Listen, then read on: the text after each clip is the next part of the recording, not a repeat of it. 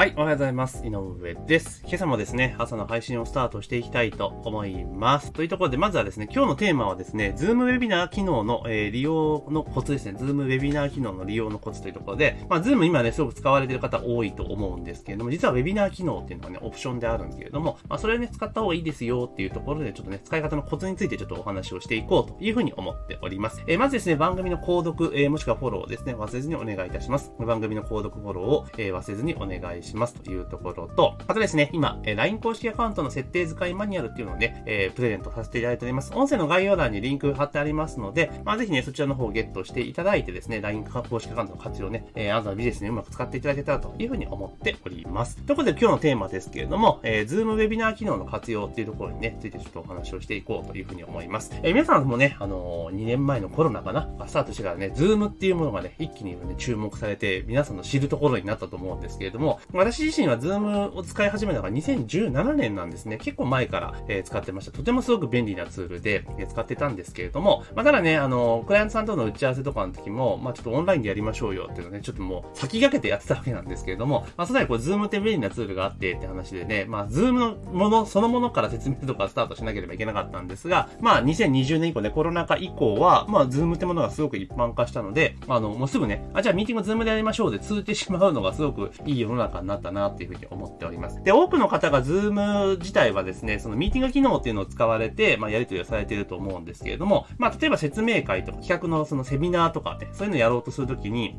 どうしても、あの、ミーティング機能だと、その参加者が全部バッと表示されるじゃないですか。で、もちろん、その、例えばストア化の講座とかそういうのでやるのは顔出ししてもらった方が、まあ、全然いいんですけれども、例えば、えー商品セールスセミナーとかね、え説明会に関しては、あの名前が出たり顔が出たりするのって結構、その参加者的にはかなり心的ストレスになると思うんですよ。まあ、実際はだから私も、その、セールス系の案件とかに参加するときって、これミーティングかよって思うときやっぱあるんですよね。うん。で、ズームにはすごい便利な機能があって、ウェビナー機能っていうのが実装されています。で、そのウェビナー機能っていうのはオプションなんですけれども、えっ、とね、今ね、結構ね、すごい結構、結構お高いんですよ。えーどれぐらいするかっていうと、1ヶ月の利用料金が1万1700円、300円ぐらいかな。税込みで。月1万円ちょい、ちょいね、1万1000ちょいなんですよ。結構な負担になるわけなんですよね。で、これ以前ね、確かね、500、5000円ぐらいだったんだけども、なんか気がつけばね、値上げしておるんですよ。うん、っていうのがあって。で、あの、ただ500人まで、まあ500人はそんなことないと思うんですけど、まあそれぐらいまでできるよっていうところですね。で、ウェビナー機能のいいとこ何かっていうと、いや、参加者がわかんないんですよ。うん。だから、例えばあの人が参加してる、この人が参加してるっていうのは主催者しかわからないっていう状況になります。ですから参加している方は、あの、普通に、あの、画面共有とかね、ズームでやられている人、だからパネリストと言われている人が映って喋っているという状況になるんですね。で、あと質問みたいなのがあって、まあ、チャットも使えますし、まあ、質問機能、Q&A 機能みたいなのがあるので、まあ、それを使って質問することもできるというところなんですね。あとは、その、例えば、あの、質問ある人とかいうので、実際声出してる人は声出して質問してもらうことっていうのもできます。それは全部、あの、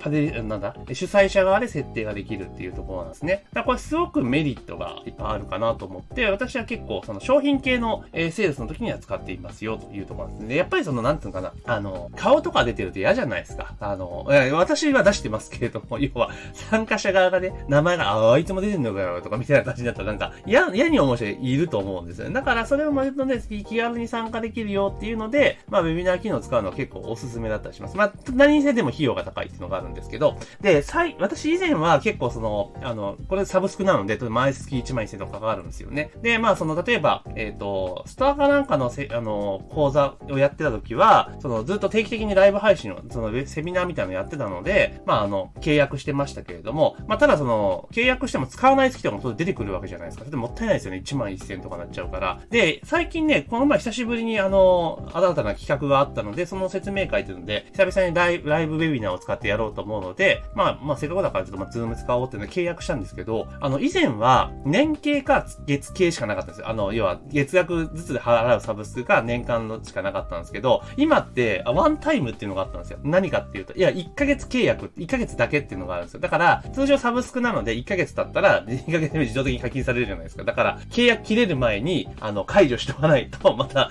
課金されるっていうのなんだけど、今、そのワンタイムっていうのがあるので、1ヶ月だけ契約っていうのができるようになったんですよ。あ、で、これで、あ、すげえ便利だなと思って、要は、あの、1ヶ月契約でいいんですよ。で、そのセールスとか、ウェビナーとかやる月っていう、例えば、だから、例えば、セールス、要は、ウェビナーとか説説明会を使って商品を売るときっていうのは、やっぱそれなりの単価の商品売るわけじゃないですか。そこそこね。の金額のものを売るわけですから、まあ当然その、毎月毎月ってことも多分ないと思うんですよね。まあ大体四半期に1回とか、4ヶ月に1回ぐらい、まあ下手したら半期に1回ぐらいだと思うんですよ。そこでドカンと、えー、仕掛けていって売り上げを立てるっていうのが結構一般的だと思うんですね。でそうなったらそのやる月だけ契約すればいいじゃないですか。っていうことなんですよ。だから単価が高いから、仮に例えばね、1万1000円だったとしても、例えばその商品がいっぱい売れれば全然ね、えー、集客費用、ね、3倍費としてね、ペイできちゃうわけですから、まあそういった使い方するのであれば、すごくありかなっていうふうに思っています。で、あとは、その、この人数がわからないっていうのもあるんですよ。参加、誰が参加しているかわからないっていうのも、やっぱあるわけなんですよね。で、これやっぱ人間の心理として、例えば、ウェビナーをやっているけれども、あの、参加して、例えば、その、ズームミーティングとかで言ったら、あの、参加者がわかるわけじゃないですか。何人参加してるかっていうのがわかるわけですよね。で、自分以外に1位だったら、じゃあ2人ってことになったら、いや、相手と自分しかいねえじゃねえかってことになると、あの、まあ、もちろんそれでもいいよってね、えー、言う人もいるんですけれども、ただ、余計な情報になっちゃうんですよね。いや、これってなんか人気ないんじゃねえみたいな感じになってしまって、あの、ネガティブな方向に触れることのが多いんですよ。結構余計な情報になっちゃうんですよね。だけど、このウェビナー機能っていうのを使うことによって、参加人数はわかんないんですよ。だから、仮に0人だったとしても、あ、0人は全然ダメですね。あの、1人だったとしても、その1人が1人ってことはわかんないんですよ。だから、まあ、ある意味演出的にいっぱいいるような風な、えー、ウェビナーの運営の仕方をすれば、いっぱい受けてるっていう印象を持っている、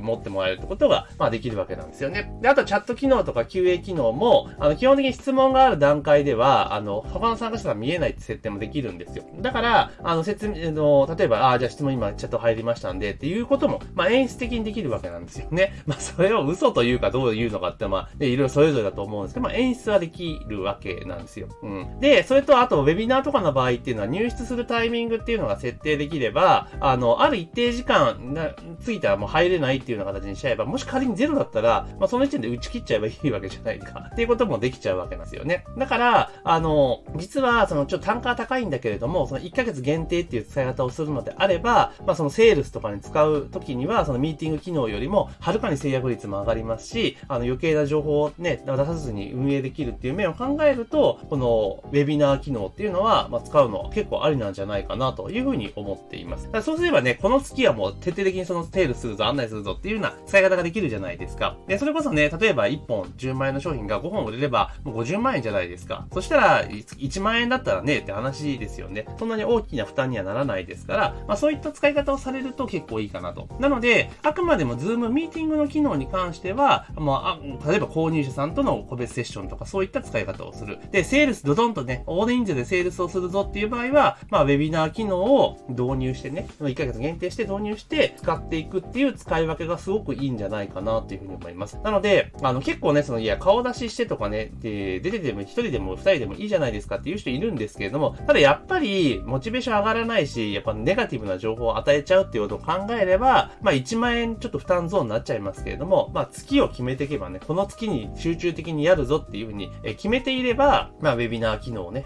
限定的に導入するのは全然ありかなというふうに思います。ちなみにそのウェビナー機能をするときにこう登録させることもできるんですよ。で、ウェビナーが終わった後に、例えばアンケートページに遷移させたりとか、そういうこともできるので、あの、実はだからいいんですよ。ウェビナーやって、えー、商品の告知しますよね。で、例えばズームリンクとかで、こう、バーっと送ったりするじゃないですか。で、例えば最後退出した後に、その、要は申し込みページを表示させるってこともできるので、意外にその販売するってことを考えた場合には、ズームミーティング機能よりもウェビナー機能の方が、当然ね、圧倒的に優れているっていう側面もありますますから、あの、ぜひね、一度ね、ちょっと1万円高いんですけれども、あの、セールスするっていう予定がある場合は、あの、ウェビナー機能っていうのは時限的に導入してみるのは結構ね、おすすめですよというところでございます。というところで今日はですね、えー、ズームのウェビナー機能、これね、絶対使った方がいいですよ、便利ですよ、とかね、いうところで、まあ、活用の、活用のコツといいますか、契約のコツですよね。あの、月間単位ででき、えー、月限定でできますよっていうのがあるので、まあ、それ使うといいですよっていうお話をさせていただきました。で、ぜひね、あの、参考にしていただければというふうに思っております。で、えー、番組の購読、もしくはフォローね、聞いて楽しいぞと思った場合、購読とフォローを忘れずにお願いいたします。というところと、あと最後ですね、えー、LINE 公式アカウントの設定使いマニュアルプレゼント中なので、ぜひね、音声の概要欄からリンクをクリックしてゲットしていただけたらというふうに思っております。というところで本日の配信は以上とさせていただきます。今日も一日頑張っていきましょ